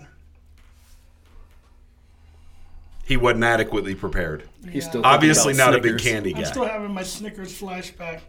Um, for let's see, for me, I would probably have to go with um uh Mounds. Mounds. So Okay. almond joy and mounds make it off the board. Mounds. I That didn't think I didn't think anybody made Booyah. mounds. Well, I'm, I'm allergic to almonds, so I could never have Got almond it. joy. So Ah. Mounds was my thing. Dude, he just he just uh, traded up for Mitch Trubisky and skipped over Deshaun Watson with his mouth. There's some there's some quality candy left on the board. Mounds comes out of nowhere. We like that though. It's a reach. Trent. So growing up, there was only two kinds of this candy. And this is hands down my favorite thing. I could eat probably a bathtub full of them. If they're around, I'm eating them and they are gone. Peanut M&Ms is my all-time no matter what. A peanut M&M is my favorite candy. Dude, have you currently ever, have you ever thrown a bag of almond M and M's into the refrigerator? Nobody's done that. Nobody even knows that almond M and M's are a thing except for you. Dude, I'm telling you, brother, life changing. Yeah, I mean, I, I I probably would really like it, but like I said, there's a thousand different versions of M and M's now. But if you go back in time, it was only just the chocolate one, and then they came out with the peanut, and that was it, peanut M and M's. And let me ask you this: If given the opportunity, will you even eat plain M and M's? I'll eat them, but I'm not. I really, I just don't don't like them. Yeah. See, I'm not even gonna eat them. The brown pack M and M's. If I'm trick or treating, that was going to my brother or somebody. Yeah. I'll swap you that for whatever. Give me that. Give me a player be name later because the chocolate M and M's, that dark chocolate, not a not a not a. Well, I guess a milk chocolate, but it's just nasty. Oh, sir. but dark chocolate's good for you, Chris. whatever, dude. So's red wine. I like to have dark chocolate and red wine. Anyway, my pick, my third pick is Um, it shouldn't be a Halloween candy because I crush these all the time. Is gummy bears, like either Black Forest or what's the other kind? Haribo. Haribo. It's got to be one of those two. It can't be off-brand, whatever. And if you're listening, Black Forest, I love the white ones. Why they make the white flavor, uh, the flavor of grape white? They can't figure out that purple. I don't know, but it still tastes delicious. It might be a white grape. But yeah, maybe. But you know, you look at it and you're like, "What is this?" And you put it in your mouth and you're in heaven. And then, but if you're listening, Haribo or Black Forest, leave the orange and yellow ones out. I don't know what's going on with those. Thanks for hanging out with us. We got one half of one hour left to go. You're listening to From the Cheap Seats on WBLC. You're listening to Chris DeLambert and Brandon Atkins on From the Cheap Seats, a production of Cheap Seats Radio.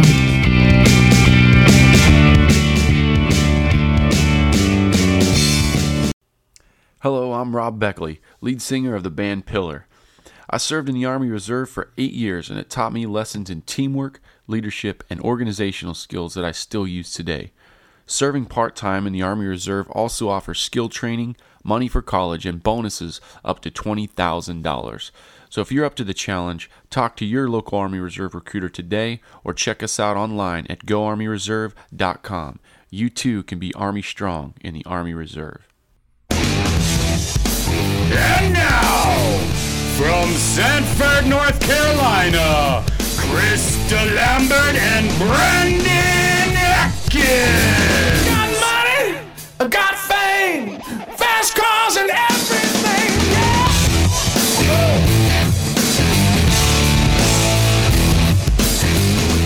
All right, as happens here on From the Cheap Seats, we've departed from our normal sports journey. And I'm sure that there's somebody out there that turned us off a little while ago. and was like, I've had enough candy. And if you are fast forwarding, you still haven't made it far enough because I have my final pick. And I would have pulled the plug at the end of last last segment, but this is important. And every once in a while we do something that is is sort of life altering. And I'm here to tell you that we're through three rounds. Dave kicked us off with Reese's Cups, and we've worked all our way through to what did you do? What I pick? What'd you do last? Yeah, Gummy what's yours? bears. Gummy bears. Yeah, yeah. So everywhere in between, there's chocolate, there's soft candies, whatever. Let me tell you something. I knew you guys were going to sleep on this because you're all old. Starburst jelly beans mm. Ooh. Mm. Yeah. are the new crack cocaine. Yeah, the jelly bean version, yes. Starburst jelly beans. Are you familiar? When you said Never had it. I am, I oh. thought when you said you were going to go old school, I thought you were going to do like squirrel nut zippers or something like that. A Reggie, listen. a Reggie bar. Like the bottle pop, so you drink the thing and chew the wax. Listen, well, eh, listen. Some some honorable mentions. I'm surprised that Baby Ruth didn't make it on here. Yeah. I'm surprised that the little crackle bar, that's you know the size of a postage stamp, didn't make it there. Or the Mr. Good bar. Mr. Good Bar is another good one. Well, Which did you prefer, the crackle or the Mr. Good Bar? Mr. Good bar. I think. I mean, me too. I think crackle was good, but I think Mr. Good Bar too. Those little, you know, the little grandma bags. That's the only thing that. That's the only time you buy them is is you know if you're a woman of a certain age or it's Halloween time. Other than that, nobody buys those things. I think Mr. Uh, Big Daddy Kane came out with a, a Mr. Good bar s- song or a lyric. I can't remember which. And one thing I almost pulled the trigger on that is boring, and that's why I didn't, is just the plain Hershey bar. The full size No. plain Hershey bar. No. Stick it in the fridge. You'll love life, bro. See, no, I it's like that and, and Hershey's Kisses. That's not Nah, my thing. that ain't my man. thing. I trick or treated at Elway's house when he was a second year in Really? the league, and he gave out those Nest Crunch bars full size, and that's why we went there because we knew he gave out the he had the contract, the commercial for them. Tight. So he gave out big ones. So I would have thrown that out there, but I don't like eating them. Let me let me let me tell you, people out there in Radio Land, if you're not familiar with Starburst jelly beans, you you haven't lived, They're dope. dude. They're dope. I can eat a five pound bag of those things, and it's it's just But unbelievable. dude, the same rule applies. What's that? They have like this orange or yellow color, and it's just weird. What uh, is that? Your Ajax flavor? I don't have a problem with it. I love it. I love jelly beans anyway, but the Starburst jelly beans, next level. Now, here's the last thing we need to talk about with regard to candy, because this I this is going to tell me about who you are. Are you team candy corn or not? I will. I'm not on the team. I will participate and grab a couple of them, probably mostly in pumpkin form, just to say I did it for Halloween. But I can't munch on. You're not a candy corn guy. No. Trit candy corn. I love just eating candy. I'm not a fan of them, but I just I whatever's left. I usually only get the Whoppers and candy corn. So yeah, I'm I'm not on their team, but I'll eat them. Okay. Here is the next part of this question for a candy guy like you. When you eat the candy corn, how do you eat it? I got okay. I either I either just take a handful and pop them all in my mouth, but normally I'll break the white tip off the top. You break them down in layers. You eat candy corn one color at a time. Yeah. That's how you do it. All right. So and if you thing- didn't know that, maybe that's not why you love why you don't love candy corn. But here's the other piece of that question. You said the candy corn pumpkins. Mm-hmm. Everybody, objectively, has to agree the candy corn pumpkins are better than normal candy corn. I don't know why, but it just is. Everybody I will thinks tell so. I'll take the n- normal candy corn just to give y'all another layer to this, and I'll like stick them on my canines like fangs, and you know do the blah blah blah thing for a little bit, and then I'll chew on those. I do Your some kids weird, hate you a little bit, don't I they? do some weird stuff with I candy. think I think candy corn in general is disgusting. yeah. I don't like them. And Dave, we about- think you're disgusting. Talk about I don't even have I don't have any idea what candy corn is made of, and I don't care. I think it would probably be better for me and my mental health if I never knew. So Dave. I'm just you lost your street cred with the mounds. Dude, When you how's got his mounds- street cred when he hadn't eaten a friggin' Snicker bars until he was 50. Come on now. And not he- your not your thing, Dave. Well, if- not your thing. If there's another candy out there like Snickers, eating the first one at 50, and you haven't tried one, don't eat all of them. you don't in an need hour. ten. Dave, there's I was something. paid. I was getting paid to eat them. I'm trying to think though. Dave has some some weird. I know what it is. Dave never had a hot dog. Is that right? Or is it a chili dog? What was it? Chili dog. David never had a chili dog ever until he went with me to call a high school playoff game. And I brought him back a chili dog and I handed it to him and he was like, uh, mm, uh, I'm going to try it, but I've never had a chili dog before. And I was like, what? H- How is that even possible? Let me tell you. And he's like, that's just not something we do. I have I have the eating habits of a seven year old boy, from which I've been told by every woman in my life, and so I don't try new things. I Right. don't at all. Well, I, I So, at what age did you stop trying new things? Uh, seven. So he's basically had Kraft macaroni and cheese, and then he was like, "Yeah, I'm good." And chicken tenders. Let me Yeah, tell you, I'm good. I, I helped David Kaplan uh, call the Southern Lee game this past Friday because Chris is out of town. And David, through the break, he sprints out, and we don't have a lot of time, right? And Southern Lee's grill or cafe, they're well known for throwing out some good food. Oh, wait a minute. They're not well known. They're famous. They're next level for that ribeye This- sandwich. This dude, David Kaplan, runs back into the studio right before we go on. He's breathing hard and he lays down this ribeye sandwich in front of me. Ah. And I'm like, yes. You know, and I, you know how my eating habits, I kind of I don't go crazy. Nope. I tore that thing up, dude. It was gone. I'm eating it, smacking into the microphone. It was delicious. That Well ribeye done. sandwich is the truth. You know that sounds appetizing to me. It's I would good. have that. It's good. One thing I want to put him on. Uh, I, I gotta throw this out there. Maybe roast uh, Brandon a little bit. Okay. Big we go. Daddy Kane. No lyric mentions Mr. Goodbar. There is no song named Mr. Goodbar, but LL Cool J Yes. song is named Mr. Goodbar. I was going to correct you I on said that, I- but I thought maybe I've got this twisted because BA is the one with the You know what? encyclopedic rap knowledge. You know what? I think I'm gonna find it and bring it up next show. You think you So gonna we'll find see. it from Big Daddy Kane? Mr. Pitiful but he doesn't mention Good Bar. You can look. Okay. Well, thanks for I'm sorry. googling. I just Thanks for wanted to- googling that, Trent. I don't want LL Cool J to be insulted when he's listening, saying, "Hey, yo, dude, that's mine." Now I'm gonna make you eat a chili dog. All right, so guys, I think we should probably at some point pivot back into sports. Let's talk about the biggest football game. Let's do that. Coming up this upcoming weekend. The biggest? It's it's it's a toss up. What do you you think? I'm everybody's looking forward to uh, Ohio State, Penn State, and well, they should as well. They should, right? They're what top ranked, top six matchup. I think Penn State comes in at what number two. Anyway, long story short, I'm looking forward to Notre Dame and NC State. Notre Dame just beat the brakes off of USC, which had another bad week for the big uh, the Pac-12, and uh, NC State was on a bye, so they've been able to prepare two weeks for this Notre Dame matchup. I think it's in Notre Dame, but they don't have a real home field advantage. If you've ever been in there, they have kind of a flat stadium. It doesn't keep the sound in, so you- they're not. It's not messing with your calls. And we had last week. I think um, NC State had first team All American, like pr- I guess pre the final voting, on both the defensive side, first team, and on the offensive side of the ball. And then the, their boy Hines came as a junior. He was on the second team. So they this is the best talent NC State's had since Philip Rivers. Is Chubb's finger all right? Is he just playing with a? a I think they chopped it off.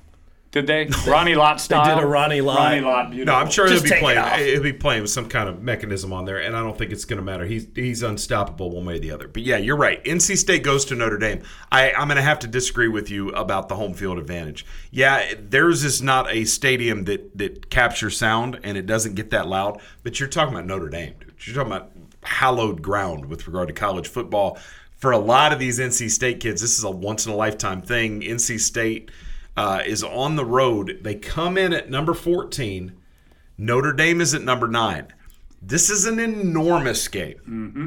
It's an enormous game because you've got the specter of NC State running the table and being a player for a national championship. They obviously have to get through this game. On the other side of that, Notre Dame doesn't have a whole lot of challenges left on their schedule. They got through USC. Could they be an outsider that crashes the national championship party? Don't know. This is a huge game. You know, I hate it for NC State because you know game day is going to be a Ohio State. You know what I mean? Like it would have been nice, even though it would the game day wouldn't have been in Raleigh anyway. I remember back in the '90s when um, Carolina was top five and we played number one Florida State. They brought game day to Chapel Hill. That place was on fire. Okay, but if if NC State gets through this game, maybe game day comes to Raleigh at some point down November the road. They've got enough against going on with enough hoopla that the game day crew being there is just another layer of it. They, these kids got everything going on in their head they can they can handle, and this is the first time in a long time that NC State's a legit player in the national championship picture.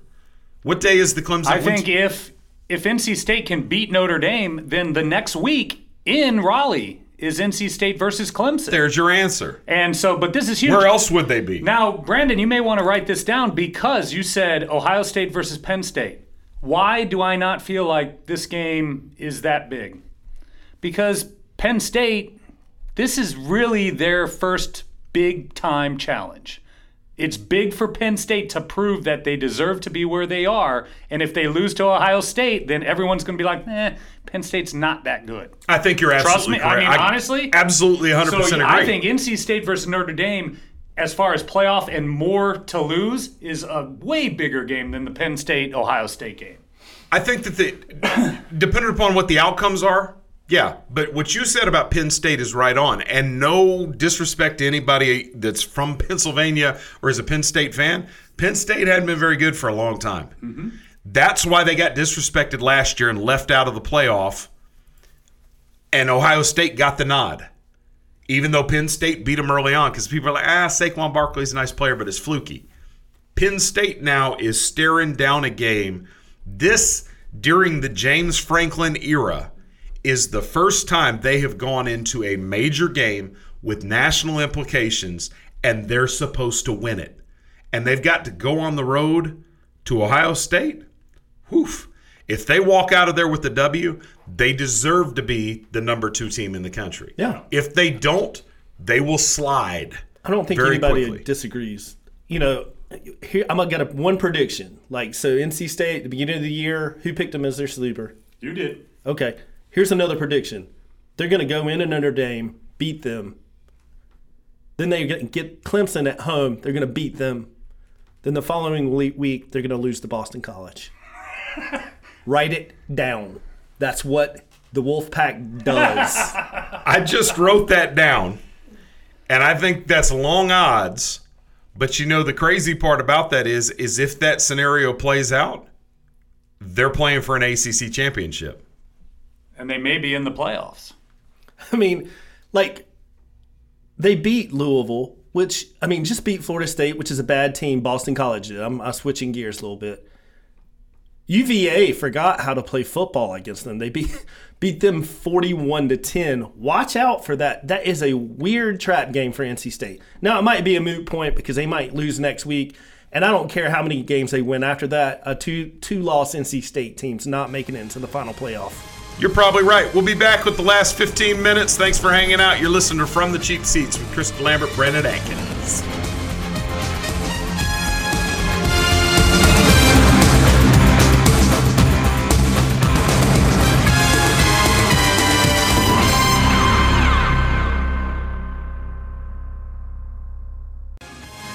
This is Jared Jones. Chris DeLambert and Brandon Atkins always help me with my draft picks, but I sure wish they would stop hanging out with Zeke Elliott. My name is Bobby. I'm a veteran and lost my leg to a roadside bomb. My victory was going from a wheelchair to becoming a weightlifting champion. I'm Sam. I'm a veteran. My victory was finding a career that I could be proud of. At DAV, we're on a mission, helping veterans of all generations get the benefits they've earned. I'm Cece. My victory was finishing my education. When America's veterans win, we all win. Help us support more victories for veterans. Go to DAV.org. You're listening to From the Cheap Seats with Chris DeLambert and Brandon Atkins. But if you really want to know what's going on, Professor Trent, they should listen to you and me, Diamond Dave Kaplan. We've got a better grasp on sports, I think. It's astute analysis. Welcome back to From the Cheap Seats.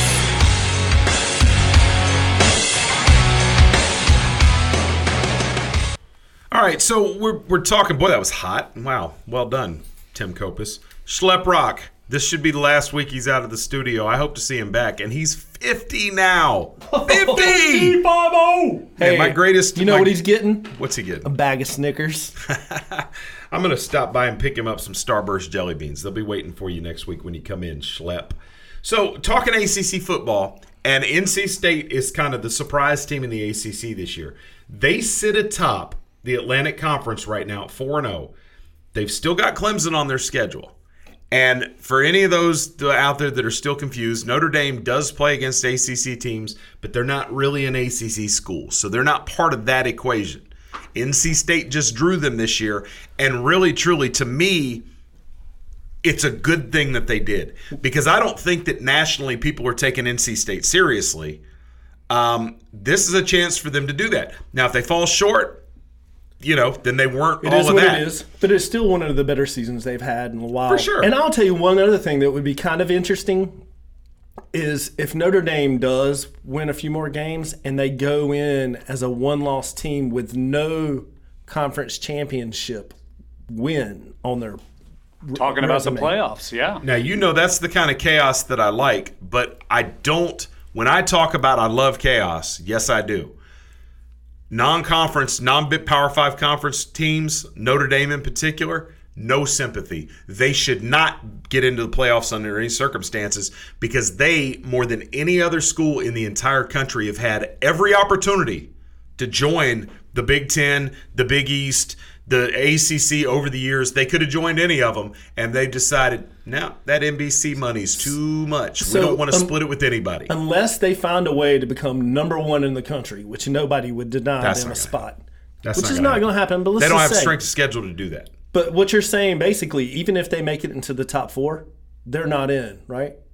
I would not. I Well, he would not loss- put them in, but on, I bet you that they will end up being in. Do you know unfortunately. Penn, Penn State fans are going to pitch a fit if that happens? Well, you're putting the cart before the horse because we we were having this conversation. Brandon and I, our friendship was actually challenged over a conversation we had over the course of about eight hours about Georgia. He and if Georgia gets into the SEC championship, if Georgia wins out, gets into the SEC championship, Alabama beats them. He feels like Georgia has a good chance to get into the playoffs. By a slim margin. That's he said if it's a good game. Here's here's I want your perspective on this Trent. I want to dress this up for you. I get that you can ask the question, well, how can you penalize Georgia for playing the best team in the country, regardless of when that loss comes? My question has nothing to do with Georgia. My question is, how can you penalize the other teams out there that won their conference championship and tell them you're staying at home, even though these just, these guys just got beat. They're going to go on and play in the national championship. And here's the other crazy piece of this: is that let's say that comes to pass, and that Alabama, as the number one, because they're undoubtedly at this point going to be undefeated going into the SEC championship. They'll be the number one team in the country. If they beat Georgia, even if Georgia's number two at that point, the best that you could possibly reconcile would be to drop Georgia to four, which means that in the first round of the playoffs, what would happen again? They would play Alabama. You would ha- you would really think that America wants to see Georgia play Alabama in the SEC championship and then see them turn around and play them in the first round of the national playoff? That's dumb. It doesn't matter though what the people want. I'm, yes, it does The because the the people last year didn't want Penn State in the national championship playoffs, and they looked at it and were like, "Yeah, Ohio State will probably bring Well, better it- ratings." it was pre Okay, okay, no, no, no, wait, stop there. Ohio State will probably bring better ratings. All right, cool. And travel better, I believe, frankly. that a Georgia would be dropped down to five, so they don't have to deal with that. Okay, if they Maybe. lost to Alabama. okay. So Notre Dame's number three in the nation, going into the playoffs.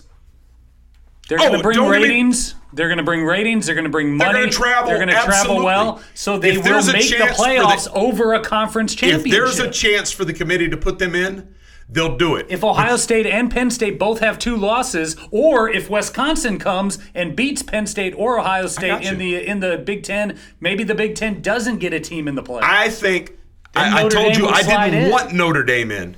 Not that they wouldn't get in. Here's the thing.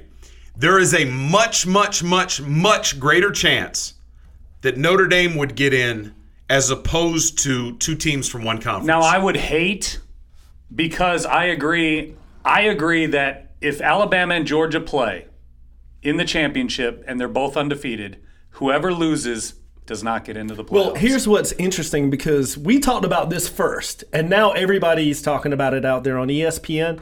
The interesting piece to that is there are a lot of smart college football people out there that's saying exactly what I'm saying, which is if Georgia loses by a very slim margin, that they will still get in. If they're number two, let me finish. No, I got against a loss against the number one team, Alabama. But if the roles are reversed and Alabama loses by a slim margin, that their strength of schedule takes them out.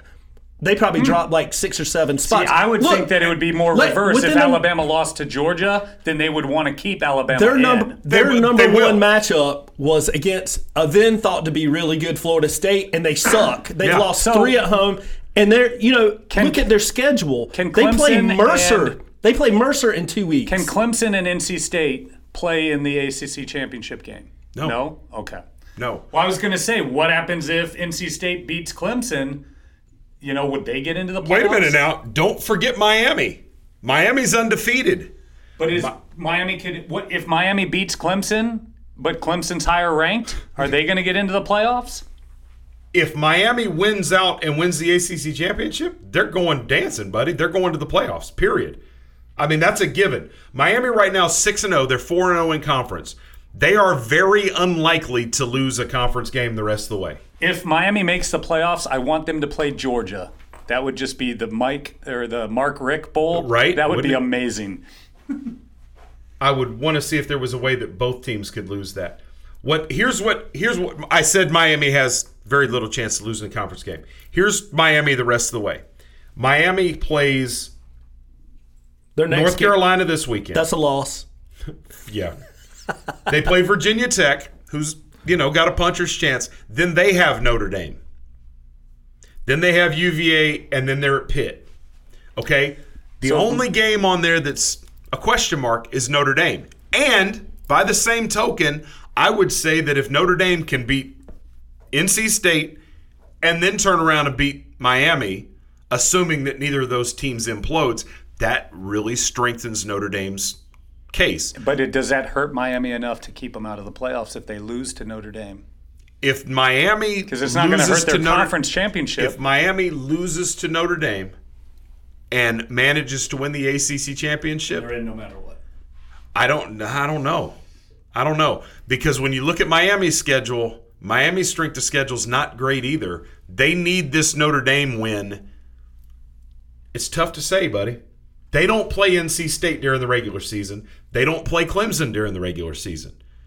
They played Florida State and beat them. It's a meaningless win. You're talking about a four-loss team at this point.